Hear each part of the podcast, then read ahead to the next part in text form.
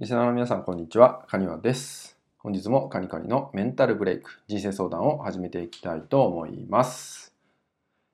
えここのところですね、まあ、人間関係のご相談っていうのがね、すごく多かったんですね。で、人間関係において、まあ、コミュニケーションだったりとか、まあ、関係性の問題だったりとかね、まあ、いろんなことがあったんで、まあ、そういうのをね、少し大きくまとめた内容を、まあ、今回お伝えしていきたくて、まあ、その内容として、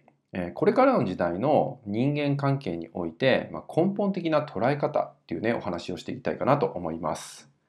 とこれからの時代って、共感の時代って言われてます。まあ、共感し合う時代ってことですよね。お互いがま共感し合っていけるような時代っていうのがね、まあ、これから大事になってくるんだよってことなんですけど、ま、共感をしていくっていうね、ことなんですね。これどういうことかっていうと、何かね、こう一方的に意見を伝えたりとか、まあ、自分のね、思いを語ったりと、これも大事なんですけど、そのね、伝える内容とか、まあ、相手に対して、まあ、自分の思ってることを届けようとするっていう時に、その伝える内容とかね、まあ、言葉の選び方とかいろんな部分があると思うんですけど、まあ、あとは相手をどう思ってるかとかね、まあ、そういう細かい部分がいろいろあるんですけど、そういう自分が発信すること、伝えようとすることっていうのが、え共感されるものなのかどうかっていうのがね、非常に大事になってきます。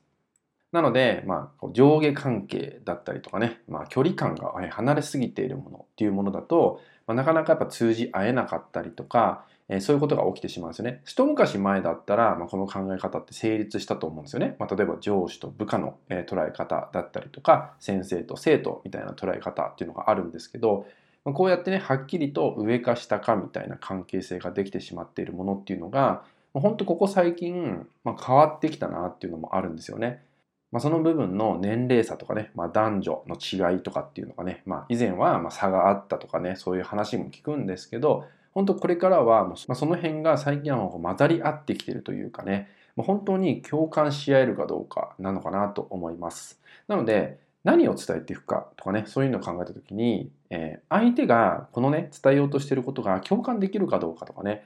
相手の気持ちだったらどうなのかとかね、そういう部分を含めた伝え方、話し方とかね、まあ、相手の見方とかね、そういうのが大事になってくるんじゃないかなと思うので、まあ、これからの時代の人間関係の捉え方っていうのは、えー、共感するものなのかどうか、共感できるものなのかどうか、これを考えていただくと、えー、いろいろね、あなたがどう関わっていくのか、どう伝えていくのかっていうのも、まあ、シンプルに見えてくるんじゃないかなと思うので、ぜひね、この共感の時代ってものになってきたんだってことをね、認識していただきながら、これからね、人との関わり方なんかを考えていただきたいかなと思います。